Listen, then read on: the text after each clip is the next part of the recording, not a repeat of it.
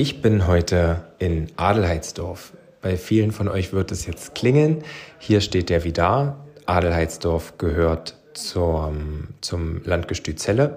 Hier ist die Hengstprüfungsanstalt. Und ich habe mir heute eine Gästin zur Hilfe genommen, die wir auch foto- und videotechnisch begleiten durften über den Tag und vor allem auch mit Pferden in verschiedenen Altersklassen. Und das ist das Thema, was ich heute so ein bisschen aufgreifen möchte. Und zwar Jungpferde altersgerecht und vielseitig ausbilden.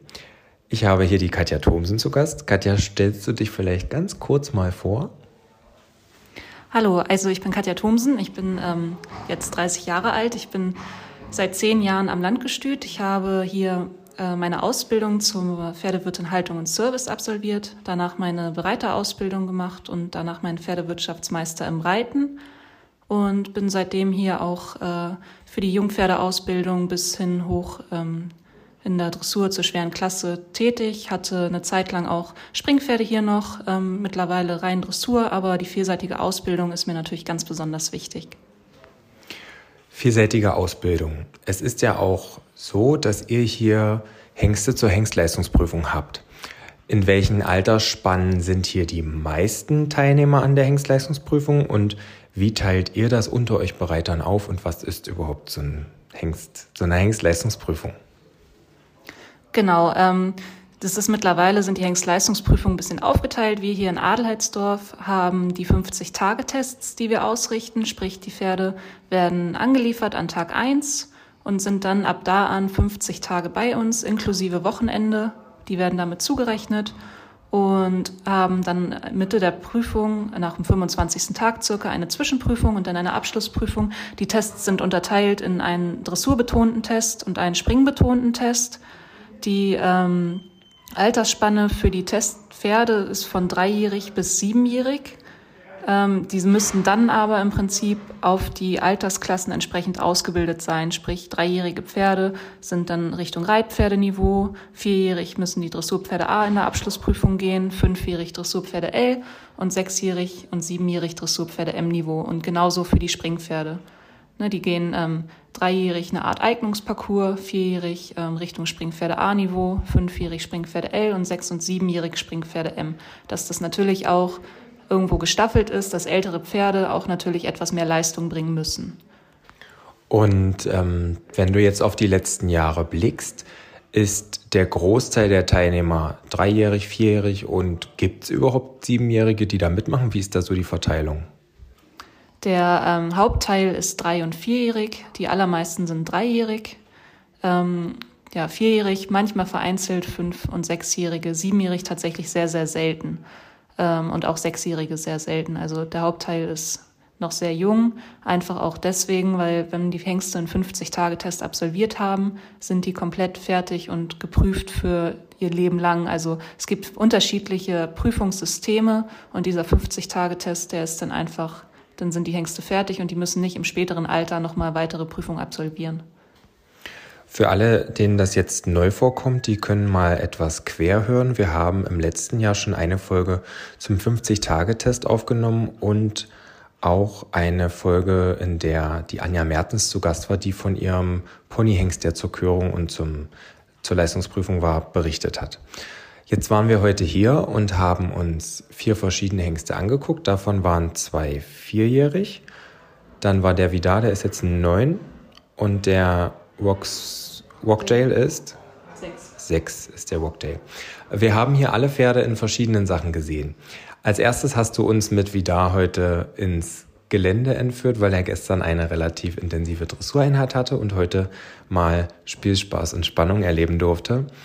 Wie oft baust du das dann mit so einem Pferd, was ja wirklich äh, jetzt S-Platzierungen hat und es erfolgreich läuft im Dressurbereich? Wie oft baust du solche Spiel- und Spaßtage ein? Machst du das rein nach Gefühl und hast da ähm, oder hast du da einen festen Wochenplan? Ähm, ja, also wer mit Pferden arbeitet, der weiß, dass man eigentlich ähm, keine festen Pläne machen kann mit denen. Es ist tatsächlich so, dass ich ähm, montags leichte Arbeit mache und schaue, dass, äh, die einfach locker aus dem Wochenende kommen. Dann dienstags meist äh, eine etwas intensivere Dressureinheit. Mittwochs ist eigentlich immer so ein ähm, Spiel- und Spaßtag, sprich entweder gehen die ähm, auf dem Springplatz ein paar Gymnastikeinheiten über den Sprung, dass die einfach auch hinten die Kraft trainiert kriegen im Hinterbein und auch sich locker machen können im Rücken. Dann ist donnerstags meist wieder ein äh, Dressurtag, Training und dann Freitag nochmal, meistens nochmal Gelände, auch viel Ausdauertraining. Ne? Auch Dressurpferde müssen halt irgendwo ja auch die Power herkriegen und die Ausdauer herbekommen, dass man ein Galopptraining mit einbaut. Und ja, letztlich eigentlich trainiere ich nur zwei bis dreimal die Woche Dressur. So kann man es sehen von den sieben Tagen. Die haben dann meistens einen ganz freien Tag, der ist meist sonntags. Ähm, und dann zwei, drei lockere Einheiten im Gelände über dem Sprung oder auch nur mal an der Longe, halb der Longe. Jetzt gar nicht ähm, longieren so richtig, sondern halt einfach, dass die sich locker machen können und dann zwei bis drei Einheiten, je nachdem, was natürlich auch anliegt. Also in der Nebensaison ähm, ist natürlich viel mehr Spiel und Spaß und dass man dann ähm, die so spielerisch auch an weitere Aufgaben heranführen kann, während in der Turniersaison natürlich dann auch das Augenmerk mal etwas mehr auf Aufgabe reiten oder intensivere Sachen äh, gelegt wird. Jetzt hatten wir auch zwei Vierjährige heute hier und bei dem Bonhoeffer hattest du mir gesagt, dass du im ersten Jahr nur zweimal pro Woche was mit dem gemacht hast, weil er einfach noch so mit sich, seinem Wachstum und seinem Körper beschäftigt war. Wie sehr habt ihr da hier vor Ort als Bereiter freie Hand mit denen, die euch zur unterstehen quasi?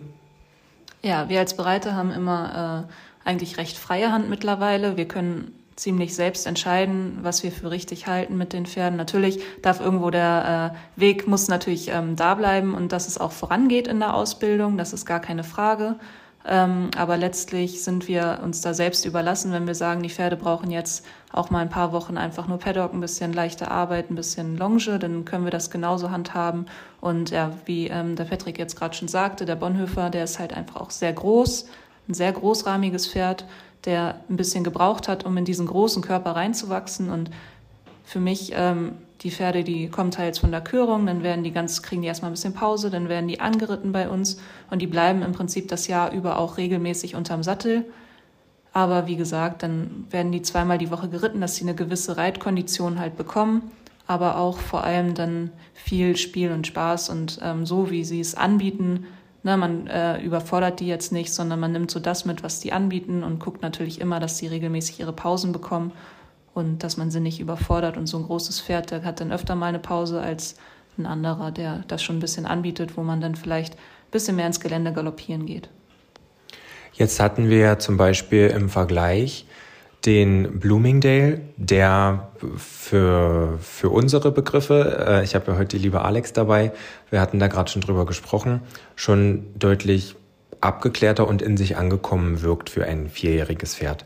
Das heißt, mit so einem arbeitest du dann doch relativ konstant über das ganze Jahr. Kein dolles Pensum, aber hast da schon einen gröberen Fahrplan und einen genaueren Fahrplan als mit so einem Bonhoeffer, der insgesamt noch so ein bisschen schlagsiger wirkt? Oder wie baust du das dann da auf?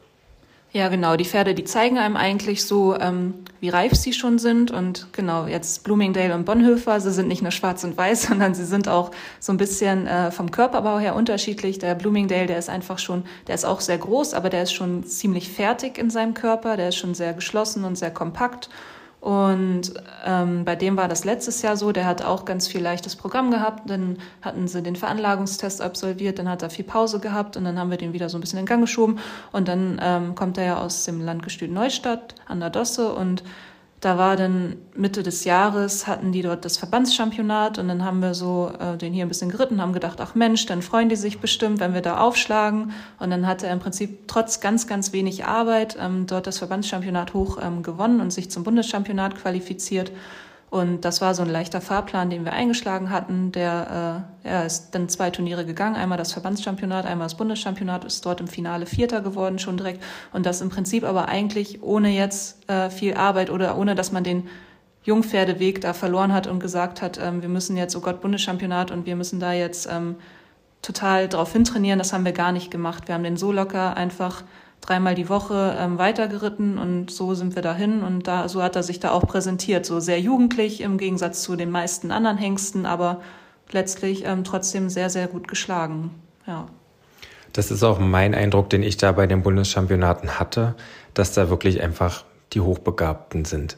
Dass äh, da sicherlich viele sind, die auch anders aufgefüttert sind und äh, manche sind da doch so, dass man sieht, dass da schon viel Arbeit dahinter steht, aber bei 80 Prozent der Pferde hatte ich mir gedacht, ja, das kann wohl wahrscheinlich auch mit relativ wenig Aufwand funktionieren, wie du das auch beschreibst. Äh, eine Bekannte, die hatte da auch ihren Ponyhengst und da war das ähnlich. Die haben nicht viel gemacht, aber das Ganze gut dosiert gemanagt und nicht überfordert, sodass es halt das Bundeschampionat schon als Saisonhöhepunkt hatte, aber trotzdem auf dem Weg dahin viele Pausen lagen.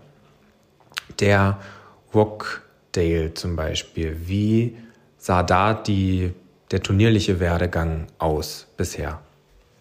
Ja, Rockdale ähm, kommt aus unserer Hengstaufzuchtstation in Hunesrück. Den haben wir selbst aufgezogen. Dann haben wir ihm viel Zeit gelassen. Der ist erst vierjährig dann zur Hengstleistungsprüfung gegangen, weil der auch ähm, noch sehr viel im Wachstum war. Dem haben wir wirklich alle Zeit der Welt gelassen, weil wir die Qualität in diesem Hengst ähm, schon früh erkannt haben.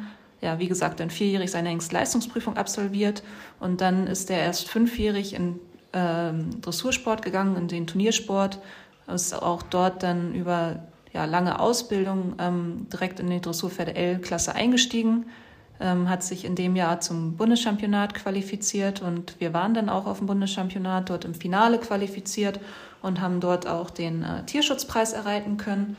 Ähm, bei Rockdale ist es so, dass der äh, ein bisschen kernigeres Pferd ist, der auch ähm, sehr gern kommuniziert im Viereck und das muss man alles so ein bisschen äh, in die Bahn lenken, aber letztlich äh, durch diese Power und alles bringt er einfach auch alles mit. Und wir waren jetzt über Winter ähm, auf dem Weg zur Dressurpferde M. Dann hatten wir ja leider hier einen leichten ähm, Herpesausbruch, der unsere Turniersaison dann leider sehr, sehr früh beendet hat. Dementsprechend ähm, bearbeiten wir jetzt über den Winter in die nächste Klasse hinein. Wir wollen nächstes Jahr eventuell mal angreifen, dann in die S-Dressur-Klasse, dass er vielleicht siebenjährig auf dem Bundeschampionat dann wieder gezeigt werden kann. Das klingt ja nach einem sehr, sehr coolen Fahrplan mit dem Kommunizieren. Mein Katja, er sagt gerne mal seinem Publikum Hallo.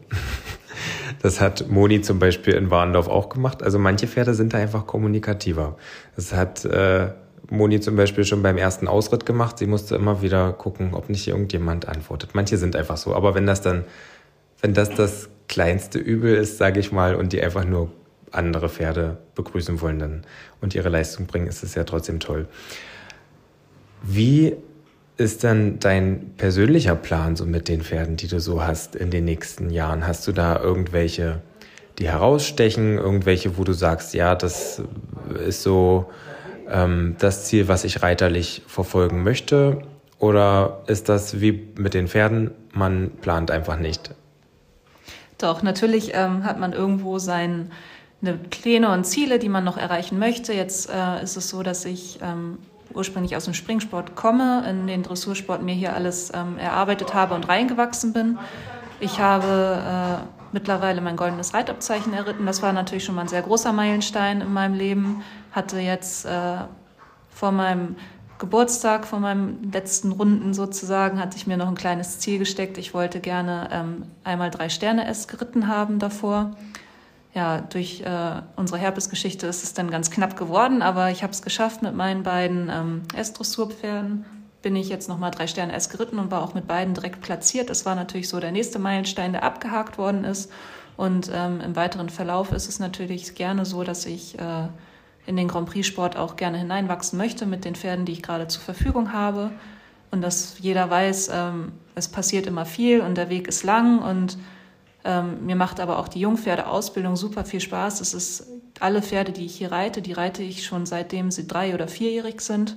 Und man wächst mit denen einfach. Und das ist eigentlich so dieses Ganze drumherum, ist eigentlich das, was am allermeisten Spaß macht und das, was, wofür man eigentlich lebt in diesem Job. Und der Rest, das sind dann i-Tüpfelchen, die oben rauffallen. Okay, ich finde, schöner hätte man ein Schlusswort für dieses Interview nicht führen können, finden können. Ich bedanke mich sehr, sehr für die Zeit, die du dir heute insgesamt genommen hast und hoffe, dass wir uns bald wiedersehen. Ja, ich danke auch.